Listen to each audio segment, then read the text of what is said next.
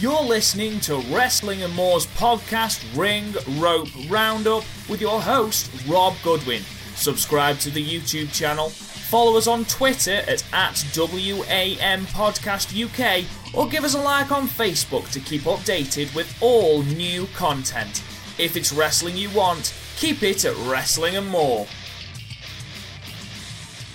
Hello, hello, hello, and welcome to Wrestling and More's newly revamped podcast, Ring Rope Roundup. We're on iTunes, people.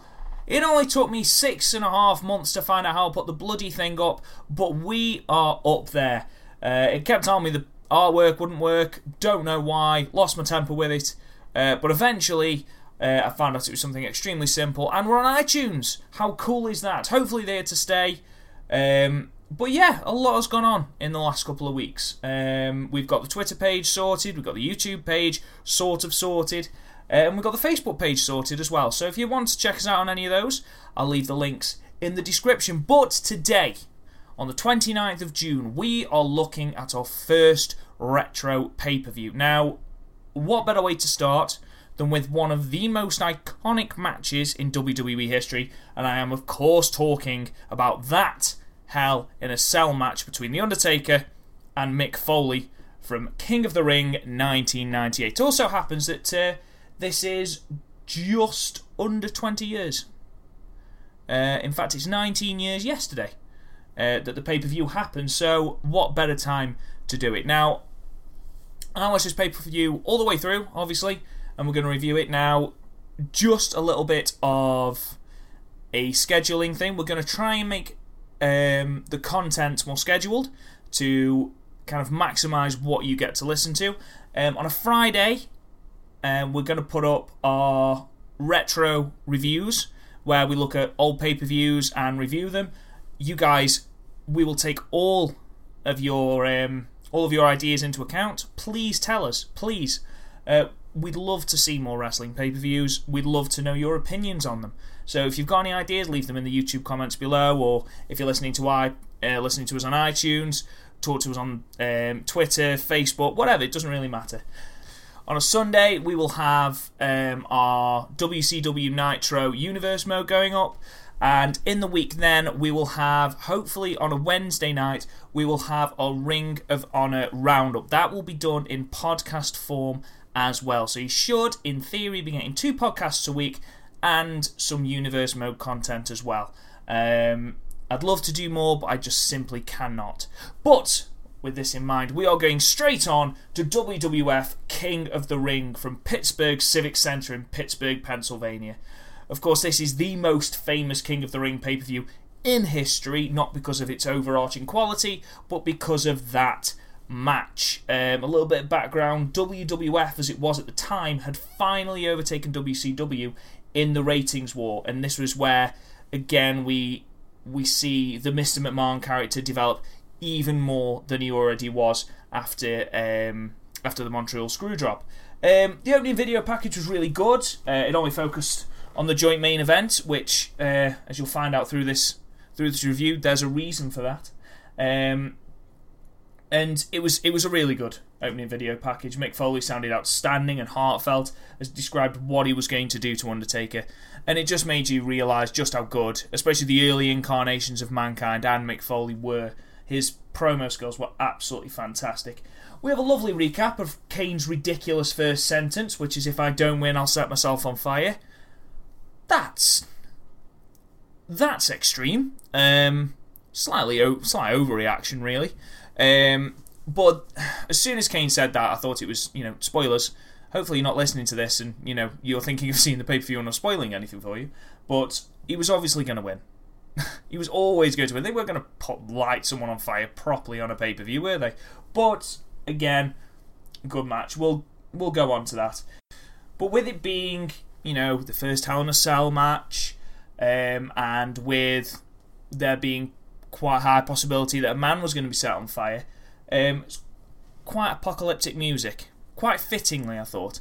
However, as soon as the video package ended, you had the happiest jingle in the world for Super Soakers, the sponsor of the pay per view. And it was such a jarring. It was such jarringly different music that it just it made it completely funny, which is I'm sure what the WWF weren't aiming for. But honestly, it just it completely negated just how good the opening video package was, which was a shame, really. Um, something else I noticed was um, as the pyro went off, as it does nowadays, the sets were a lot smaller, weren't they? Um, when you look at where the wrestlers were entering from, there wasn't a Titantron. Um, you know, there wasn't all the the pomp and, cir- uh, pomp and circumstance that you get nowadays with uh, wrestlers' entrances. And I don't know, it made it feel a lot more gritty and dirty, which obviously is what the Attitude Era was all about. Obviously, they were in a war with WCW, and that was what it was all about. And I liked that. I liked the fact that in those days, not every set looked the same, and I think that's something that WWE really, really struggles to do now. Um, because every single set, whether it be SmackDown pay per view or Raw pay per view, they all look the same, which kind of ruins it for me. Um, yeah, a shot of Lawler and Ross who were on commentary, two tanks of gasoline next to them. That's imposing. Um, apparently, it's fantastic, Lawler says, that we are going to have a man potentially set himself on fire. I disagree quite largely because I don't want to see a man set on fire on my TV screen. Um, but again, really hyping it up. Um, sold out, and the crowd were electric. And that's something that kind of goes throughout the pay per view. The crowd were absolutely on fire throughout, and you just don't get that nowadays. You get, you know, the odd match that draws a reaction out of the crowd, but so many pay per views, there's such a flat reaction. Look at Money in the Bank 2017. There was no reaction from the crowd at all, really, which is a shame it's a you know well, it wasn't a good pay per view actually, was it? But you know, you've paid money, you want to go and see wrestling, and these people were on. I understand that wrestling was at the peak of its popularity at this point. I do understand that, but even so, you'd want you'd want something more nowadays. Anyway, off point. First match, the Headbangers with Taka Michinoku versus Kaientai with Mr. Yamaguchi. This is what uh, JR referred to as the first of two bonus matches. Now, if it's a bonus match, that tells us instantly that it is going to be shit, which you don't want to hear off the bat. I mean, admittedly, it's the Headbangers, so they can literally only perform a certain amount. I don't think they were ever masters of wrestling technical prowess, but never mind. Um, couple of notes. Michinoku looked absolutely hilarious dressed as a headbanger, completely against what he was uh, what he usually wore. But there you go. And then he moshed in the ring, which was both hilarious and terrifying at the same time. I think he scared the headbangers. Um, but literally no one cared about them. They entered the ring and there was no pop at all. And this is for a crowd that were electric throughout the match. No one cared about them, which was a shame. Um, Kaientai then came out. Uh, they're Japanese, therefore they must be heels. Uh, anyone foreign must be a heel, which is in no way racist at all. Um, but you know, it was it was a match. There's no real way of elaborating on this. Not not a lot happened. Um, there was some hilarious selling by Funaki and the rest of Kaientai. Um, Taka was the main highlight throughout the match as you would expect. Um, there was a really cool no hand dive to the outside. That was really cool. Um, Dick Togo from Kaientai seemed to be able to wrestle. He seemed fairly solid. Um, but the match kind of wound towards its conclusion as Taka Michinoku tagged in both the headbangers. Now, I'm not sure that's possible or legal, but that's what he did. Um, the headbangers then cleaned, uh, cleaned house and Taka wins the match eventually with a Michinoku driver. It's it's an okay match. There's nothing to write home about really. It's four out of ten um, for wrestling and more on this match. Again, nothing to write home about. And within the next 30 seconds, everyone had forgotten about it because Sable came out and boobs, boobs, boobs, and boobs, and she has a massive ovation for her boobs and is seemingly in the ring only to show people her boobs. Um, because the only thing she said is to introduce Vince McMahon. Now, that is a waste of talent. Now, I'm not saying Sable was fantastic on the mic, she definitely wasn't. Um, but why on earth she was put into the ring, I've got no idea. Whether it's just to get people to say, oh, Sable's here, no idea. Also, completely different side of JR when you hear him on commentary say, I know people who would marry her dog just to be part of her family. What, JR? What? Who says that? Even Lawler was stunned at that, and Lawler is a fiend. What does that even mean? But it was said, and McMahon with Pat Patterson and Gerald Brisco came down.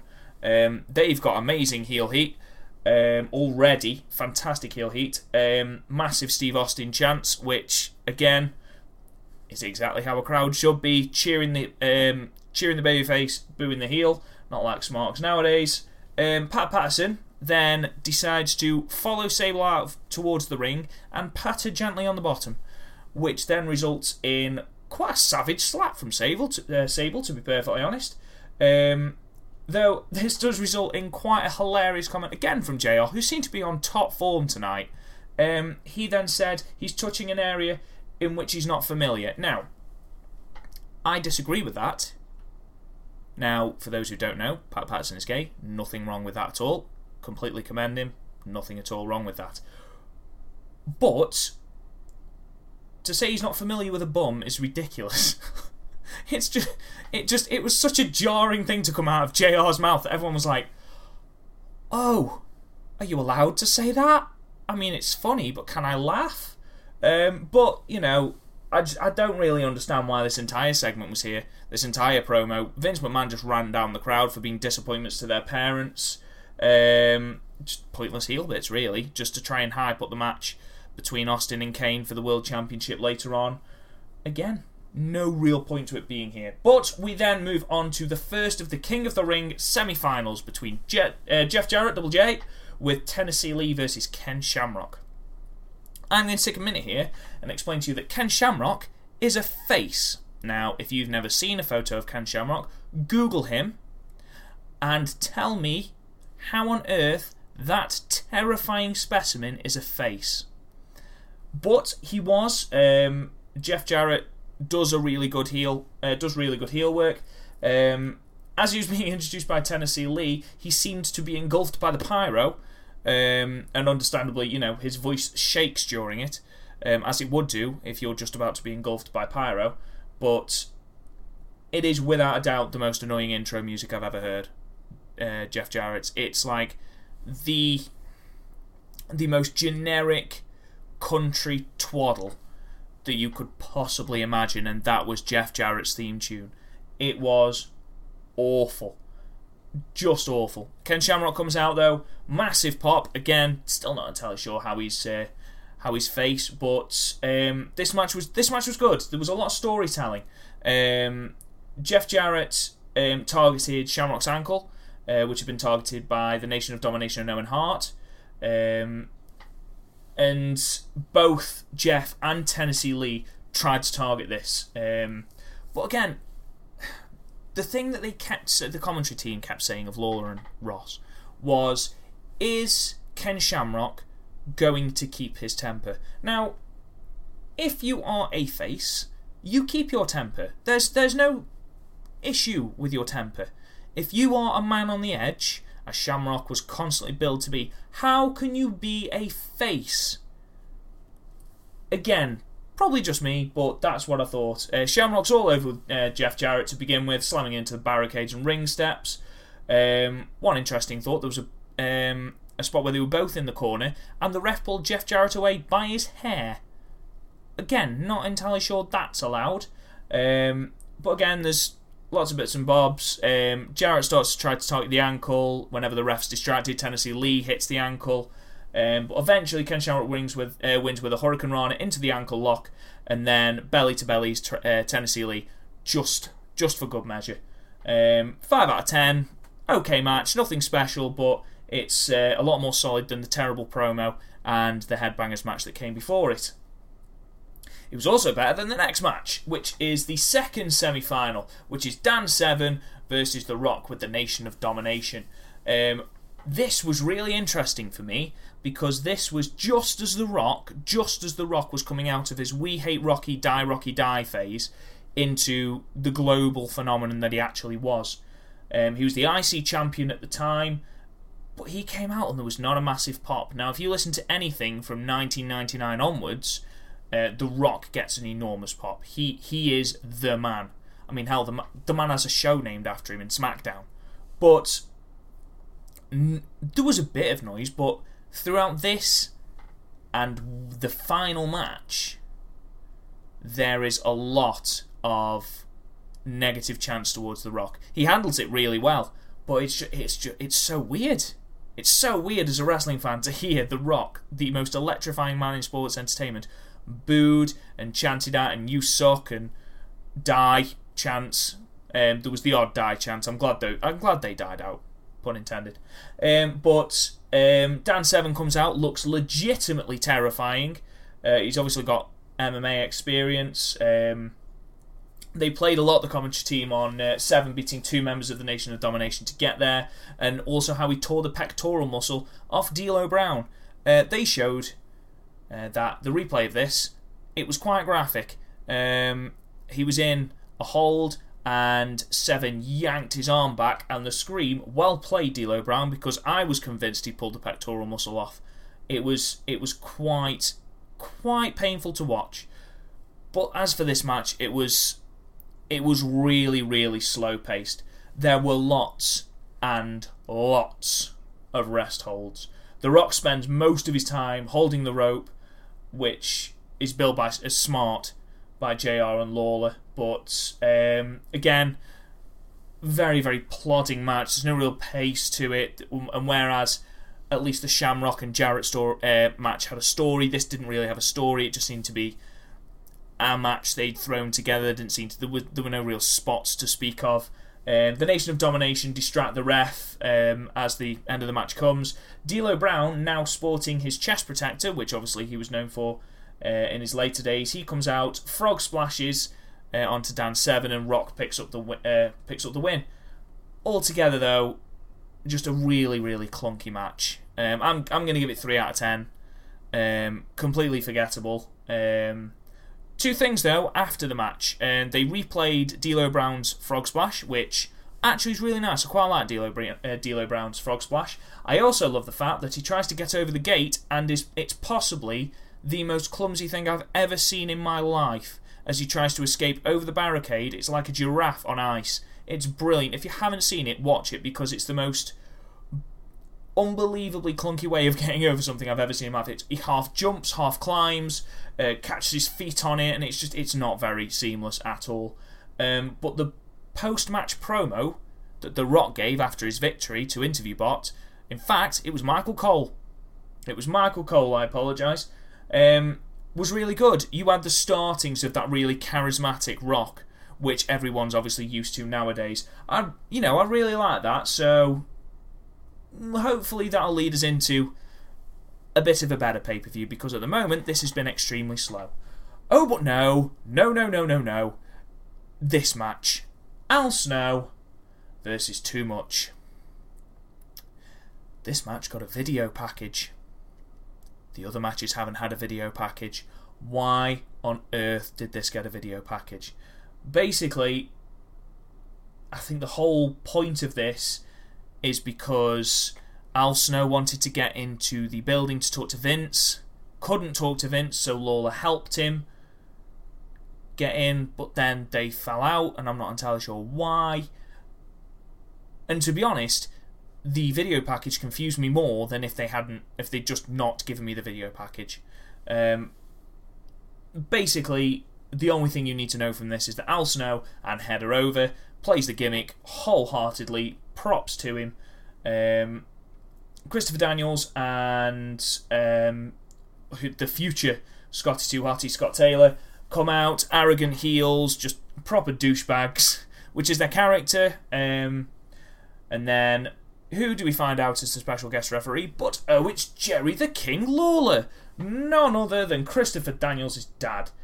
Um, so there you go, there you go. Um, again, not a massive lot to talk about. Lawler produces some of the slowest counts in the history of the world.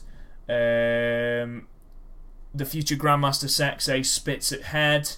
Um, Lawler goes all Hell Ref to help his son all the way through. Quickest counter in the world for too much, as you would expect. Um, brilliant part as the brawl goes to the outside of the ring and they're running up the ramp. Uh, you see a Kane is Isaac Yankem sign, which I thought was nice. Um, the only other bit that is worth mentioning is when Al Snow reaches for a tag off head, which I found genuinely funny. Um, then we have the finish. Now, WWF, as they were then, I understand that they're trying to be creative. I really do, and I do appreciate it. Occasionally. But this. Right, so. Head was effectively the legal man. Don't forget, Head is a mannequin's head. That was the legal man in a tag match. You can't pin Head because it's a head.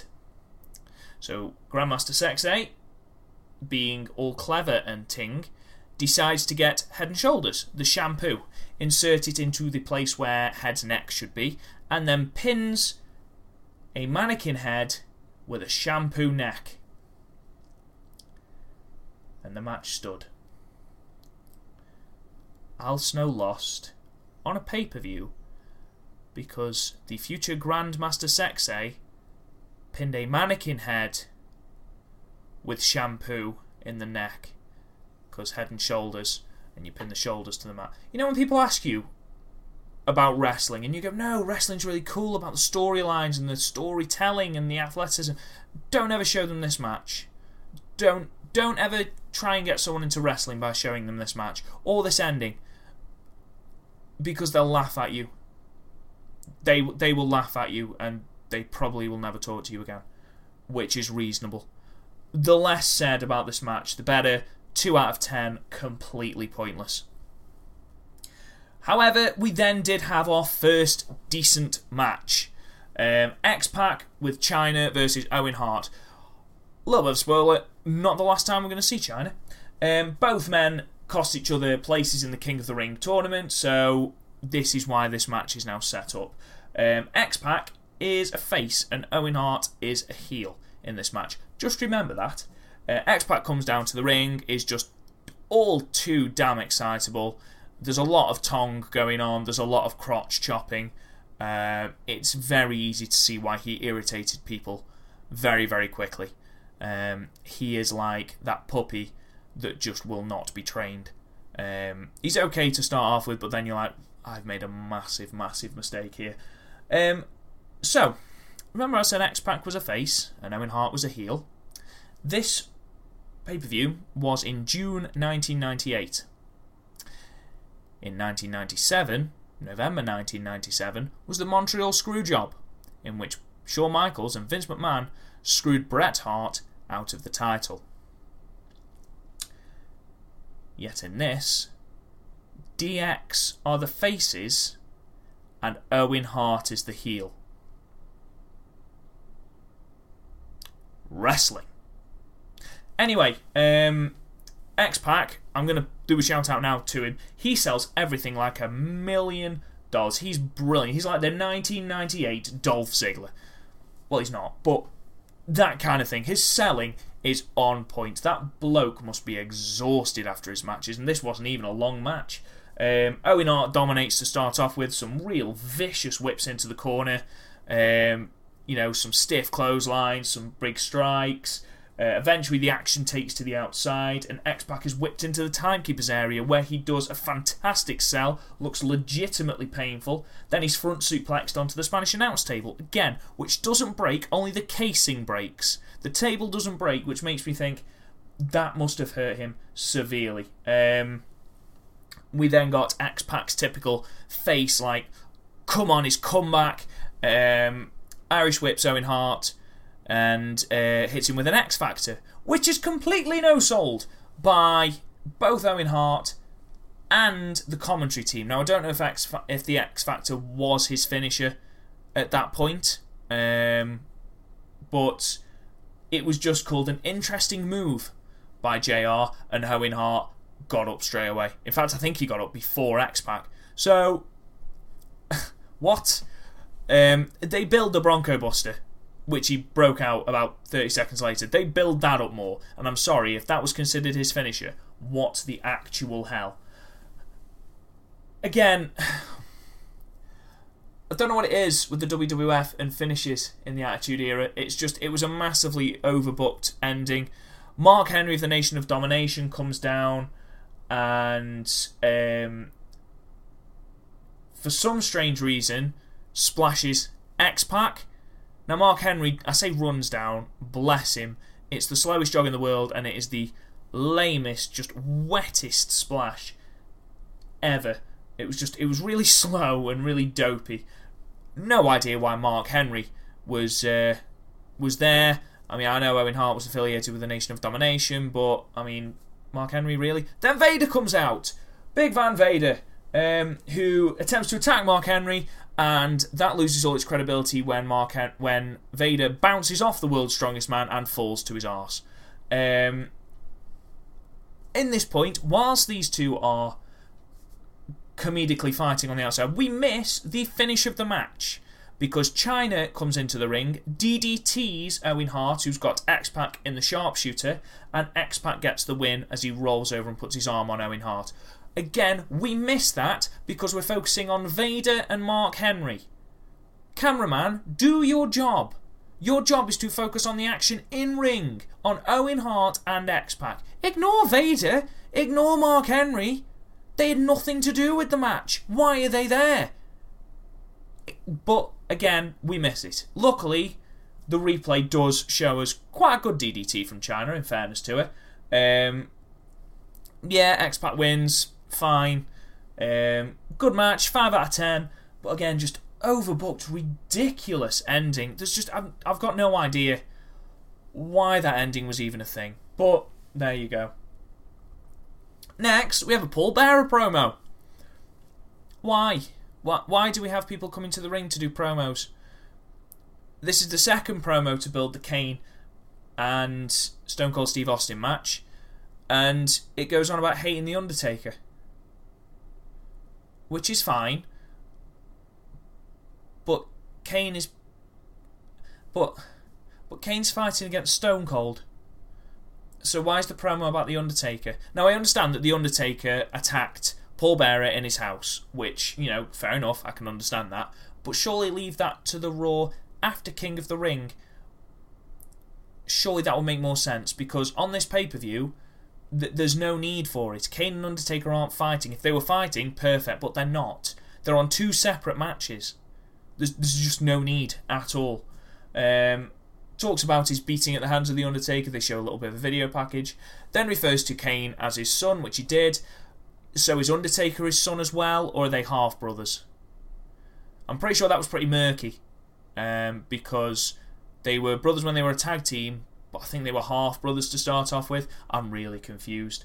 Um, so does that mean Paul Bearer slept with Undertaker's mum? Or was Kane adopted? I mean, to be honest, this promo raised more questions than it answered. If I'm being perfectly honest, um, we we learned that Kane wants to be like the Undertaker um, because he couldn't play Little League because of the scars and the fact that the sun burnt his scars. Um, I mean, I loved Paul Bearer back in the day. He was fantastic. But this promo, again, similar to the Vince McMahon one, was completely and utterly pointless as was the next match. And again, I feel like I'm shitting on this pay per view, and to a certain extent I am, because obviously this ma- this pay per view is lauded as you know the most famous King of the Ring pay per view in WWF history, and I was hoping beyond hope that it wasn't just because of the mankind spots. And I've got a horrible feeling as as this match started, I genuinely had that thought of it's just going to be that match, isn't it? Because none of these matches have captured the imagination at all. I mean, the X Pac Owen Hart match was really good. Well, it was it was good. It wasn't really good. It was five out of ten.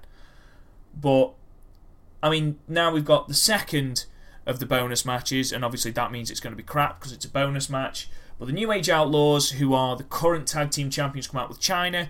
Clearly, the Paul Bearer promo was just to give Chyna enough time to put on a DX hat.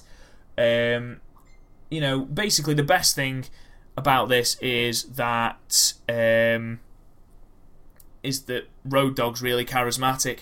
That's literally the only decent thing about this. Um, they come down to the ring. Um, cannot believe how much Enzo and Cass have actually tried to rip off the New Age Outlaws. Um, I'm amazed gimmick infringement hasn't been mentioned uh, by the New Age Outlaws, unless the Road Dogg physically gave them the gimmick. That's fine, but honestly, I was watching this going, this is just like the 1998 Enzo and Cass. This is this is ridiculous. To the, to even to the point where you've got the big guy doing the last bit of the words. What? Um, then the min, the new Midnight Express come down with Jim Cornette to the quietest reception in the history of the world. Um, Bob Holly with the world's best hair is now called Bombastic Bob, and we've got Bodacious Bart. Oh God. Um, they are the current NWA tag title holders, but the NWA title is not on the line. It's just the WWF Tag Team Championships. Now, you knew as the Midnight Express came down that they weren't leaving with the titles because no one gave a solitary shit about this team at all. Um, I mean, a standard tag team action to start off with, no frills, really quite dull. And it got to the point where even Road Dog couldn't carry it. Uh, Road Dog took the majority of the, offen- the offense, with Midnight Express providing tag team moves to no fanfare whatsoever, despite what JR and uh, Lawler were trying their best to get across. The only interesting part in this entire segment was the stare down between ex Smoking Gun members and brothers Bart and Billy. Um, Road Dog comes back in, takes a spanking. Um, Holly stands above him, uh, does the suck it, kind of crotch chop, to which Billy Gunn obviously takes a takes uh, takes issue, bulldogs him. Um, then eventually, um, Road Dog gets the hot tag. Billy comes in, Cornette hits him with a belt, and Gunn kicks out at two. Cornette then tries to come in and tries to hit Billy Gunn with the belt again, but Billy Gunn stops him by looking at him. And Cornette's obviously psyching himself up with this belt, and then Chyna low blows him. And Cornette sells the absolute shit out of it. It is brilliant. He gets hit in the bollocks and he goes down like he has been poleaxed. It is amazing. Um, the Outlaws win though via a pinfall after a double hot shot. I really wanted to give this 3 out of 10, but I'm very, very aware that I have given a lot of 3 out of 10s already on this pay per view, so I'm going to give it 4 out of 10 simply because it's standard tag team match. Nothing went wrong, but it was boring. So boring. And something that really did hurt me was the fact that this was the longest match on the card thus far. And it was supposed to be a bonus match. It wasn't supposed to be on the card. And I'll be perfectly honest. If it if this had been the end of the pay per view, it would have been up there with one of the worst pay per views ever. I mean, there was, there was no real redeeming features of the pay per view so far. Now, obviously, it gets better. You've got the three remaining matches, which are obviously quite good, but the mid card and the lower mid card, terrible. Anyway, this was followed by the King of the Ring final um, between Ken Shamrock and The Rock. Triple H, who's the current European champion and the last King of the Ring champion, he won the t- uh, tournament in 1997, comes down to provide colour commentary, again accompanied by Chyna. Jesus Christ, that girl has been busy. Um, Shamrock comes down first. Um, sorry, The Rock comes down first. He gets welcomed with kind of lukewarm heat. Um, not really much to say. Um, Shamrock comes down again, incredibly scary dude. Um, and the point of Triple H providing colour commentary is obviously to build on the rivalry between Trips and The Rock uh, from WrestleMania and from, of course, the Royal Rumble. Um, I think the commentary from Triple H and Chyna actually made this a bit more enjoyable than it should have been. Um, Chyna joins the Spanish commentary team, uh, to which Triple H translates, you know, JR asks him, "So what's so what's she saying?" I, I honestly do think she's speaking flawless Spanish. Well, someone please do correct me, but it looked it looked proper Spanish. Um, but Trips says, "Oh, it's something about Taco Bell," Uh, and then JR says, Are you not bilingual? To which he says, um, There's a lot of things bi about me, but lingual isn't one of them. Hmm. Um, moving back to the match. Uh, the Rock spends a lot of time running away from Shamrock, as you would. Again, he's a scary dude. Um, he decides that Triple H is a safer option, and I must admit, I agree. And the two stand off with Triple H saying, Do you want some? and then spits water in his face. Shamrock then, clearly incensed at being ignored, uh, then wipes the floor with The Rock. Absolutely destroys the poor bloke amidst chants of Rocky sucks, Rocky sucks. Not a good time to be a Brahma Bull. Um, eventually, they get back into the ring. The Rock um, kind of gets his second wind, hits a swinging neck breaker, two massive DDTs, including a tornado DDT, which looked really good, and a people's elbow in quickest succession, but all to really, really close two counts. Um, all of the t- all while this is going on, Triple H takes a couple of stabs at WCW, explaining that WWF is about what you have in the ring, not about how much you kiss ass. Which, you know, that was a, a clear stab at WCW. Um, and as the action returns into the ring again once more, we have another series of ridiculous near falls.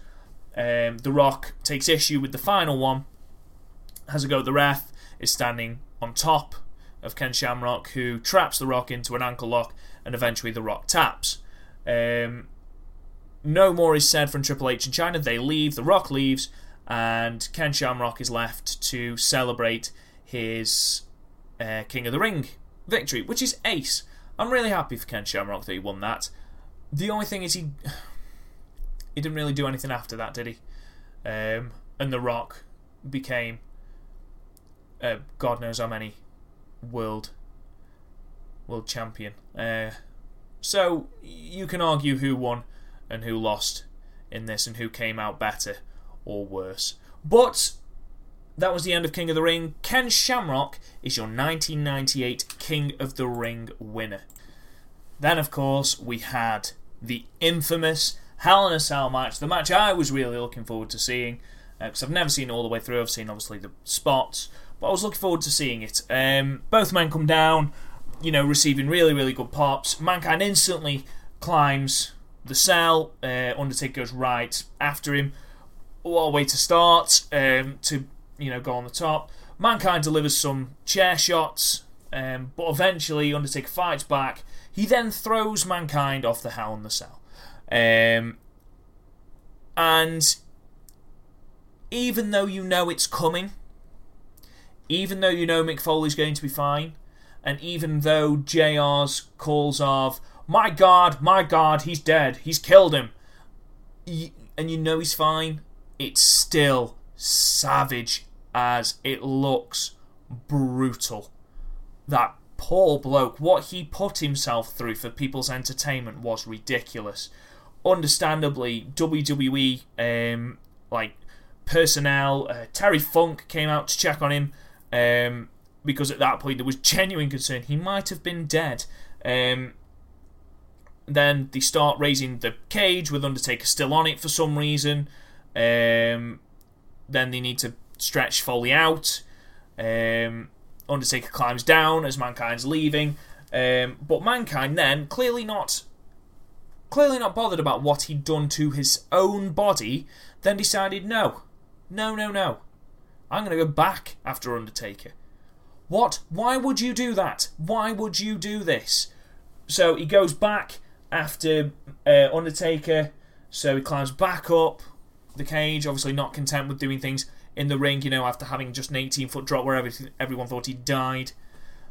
They then fight on the top once more, and you can see the cage sagging. Now, there are stories coming out that originally it was uh, it was rigged so that one of the corners came out so that Foley could roll through it and could land properly. But whoever was in charge of it had obviously listened to it too much because as soon as Undertaker delivered a choke slam, Foley falls, and when he hits the mat, it is it's sickening. I mean, I know he's fine, but that is that's hard to watch when he hits the ground, um, and it oh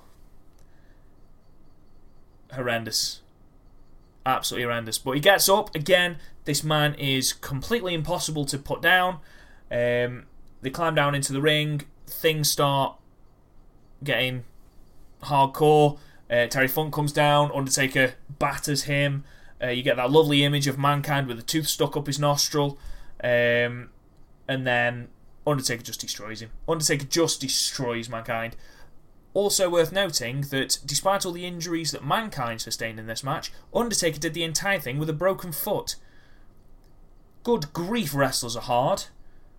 I struggle to run when my toenail hurts. Genuinely, I went for a run and had to stop because my toenail, like my toenail, I've got an ingrowing toenail. It's not just my toenail. Um, it was that it hurt that much I couldn't run. Undertaker did a Hell in a Cell match, climbed a cell twice with a broken damn foot oh, it's make it. Oh, it just makes me feel less of a man.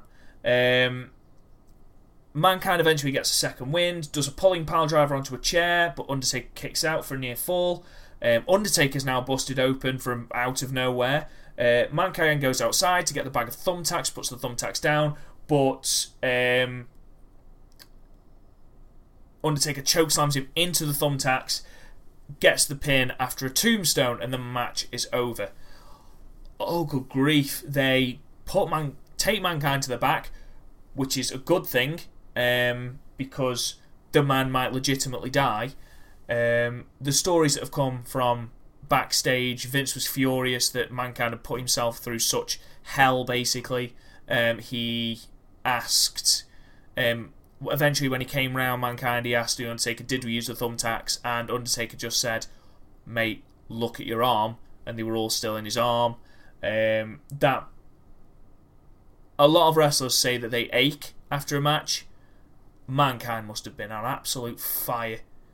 He must have been in absolute agony the next day. Um, but as a wrestling match, it wasn't actually that good.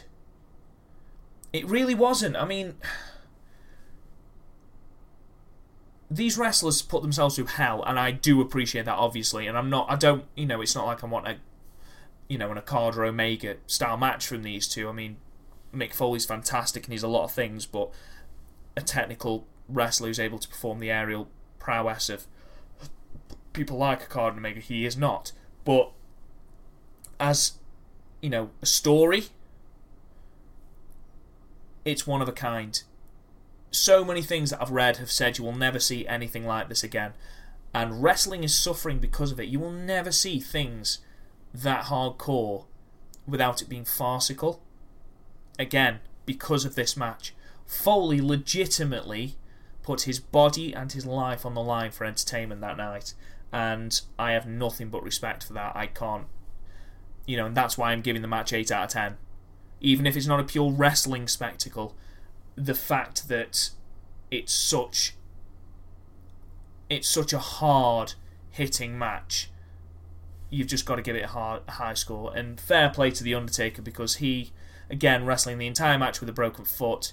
He's obviously worried about Mick Foley because Mick Foley is a nutcase, and it's just it's such a good performance from both characters um, that yeah, I think it is a real. I think it is a good match. I think it is a good match.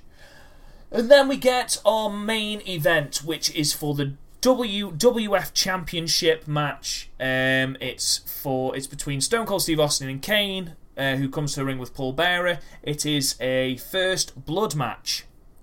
First thing I noticed when I started watching this, Kane wears red and a mask. Going to be really difficult to find out if he's bleeding, isn't it? The commentary team even point out that he wears one red sleeve usually. However, this match he's got two red sleeves on how are you going to tell if he's bleeding? I'm not asking Kane to take his mask off. I bet the referee isn't either. Um, but Austin starts red as you would expect. It's Steve Austin. Absolutely destroys and wails away on Kane. Um, the cell then begins to lower after being risen after the last match. Again, no reason for this whatsoever, but the two competitors use it really, really well. And there's a spot where Kane holds Austin underneath the lowering cage, trying to crush him underneath that. Then, as it raises again, uh, Austin drapes Kane on the door and it lifts him up, but eventually Austin knocks him off. But again, that was really good. They fight everywhere. They fight in the entrance, they fight in the aisle, they fight on the outside. Eventually, they make it down uh, back into the ring. Mankind, what are you doing on your feet, Mick Foley? Get back to a hospital bed. Um, he comes in um, with a chair, and then Austin beats the hell out of him. Cell lowers again for some reason. He then hits Kane and Mankind with stunners. Undertaker comes to the ring now. Again, seriously, WWE, stop overbooking things. Um, he comes out with a chair. He goes to hit Mankind, who ducks, and uh, the Undertaker hits Austin. Um, then Undertaker and Mankind brawl, um, and Austin is eventually busted open. Um, Undertaker then pours gasoline on a referee. I, I don't understand why that's there at all. Um, Austin then hits Kane with a thunderous, an absolutely thunderous chair shot to the head. And I'm sorry, but if Kane is not busted open from that chair shot, I don't know what is going to bust him open. But of course, the referee sees that Austin is busted open. Kane, it's impossible to tell if he's busted open, and Austin, uh, they call for the bell, and Kane wins your new WWF champion. Kane, his only WWF championship reign, which is criminal. Um, this was the epitome of the Attitude Era. It was hardcore, there was blood, there was hard hitting. Uh, Steve Austin was brilliant. It was less of a match than with than an all-out brawl. Um, they used everything, even the cage that was lowering. I don't know if that was planned, um, but if it wasn't, then that is excellent, excellent uh, improvisation by the two of them. The two had really good chemistry. Um, it was rarely boring, unlike most of the other matches on this pay per view. Um, I mean, I'm still not a massive fan of the interference. I know it's the Attitude Era, and most uh, Attitude Era main events have interference, but I was just I was not I was not a fan of it. I don't think Mankind should have been on his feet for medical reasons, never mind interfering in a match where he's being hit with a chair again. Um, but I don't really understand. Like The Undertaker pouring gasoline on the referee, I don't really see what the point of that was. But it was, you know, it was a good program, I, suppose, I suppose and it um, helped set up Undertaker and Austin for the summer uh, going on uh, towards the end of 1998. I'm going to give this match 7 out of 10. I don't think it was as memorable as Undertaker Mankind, obviously, but it was still a really good match. Um, Kane, I thought, was really good. Austin was brilliant as usual. He's the master of the brawl. Um, but overall, King of the Ring 1998. I'm going to give it 6 out of 10. And on my notes, I've got written 5. Um, but I think that does a disservice to the two main events. If it wasn't for these two main events, even with the final of the King of the Ring tournament, this pay per view would have been appalling. Uh, the matches were boring. There was no build. They got video packages for the wrong matches. Um, in my opinion, I just I, I wasn't invested at all, and I'm sure I would have been if I'd have watched the Raws previous. But I just I wasn't invested in it at all. Um, the two main events, it's certainly apparent and certainly very clear why they were the only two matches that were billed in the video package at the start of the pay per view. Um, I just thought because they they were the best matches by an absolute mile. They got superpower in them. You know, they got superstar power. They got draw in them. And when you look at the undercard, when you've got the Midnight Express versus the New Age Outlaws and Al Snow versus Too Much, there's no comparison. So I'm going to give it six because the Mankind and Undertaker match was brilliant, even if it was a spot fest, and the Kane and Austin match was very entertaining. It wasn't boring at any point. So that's my overall prediction of our first, sorry, our overall reaction of our first pay per view, um, our first retro pay per view, King of the Ring 1998, 6 out of 10.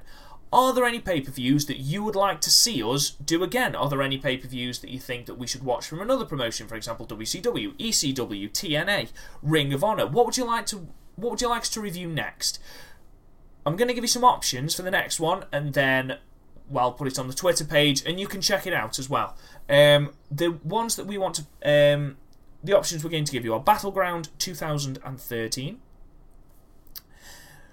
Backlash 2007, and Canadian Stampede 1997. Talk to us on Twitter, on Facebook, on YouTube. Tell us which ones you want us to do. If there's any others you want us to do, make us a list, send it over. We'll be more than happy to take requests. Thank you for listening, guys, and we will talk to you again soon.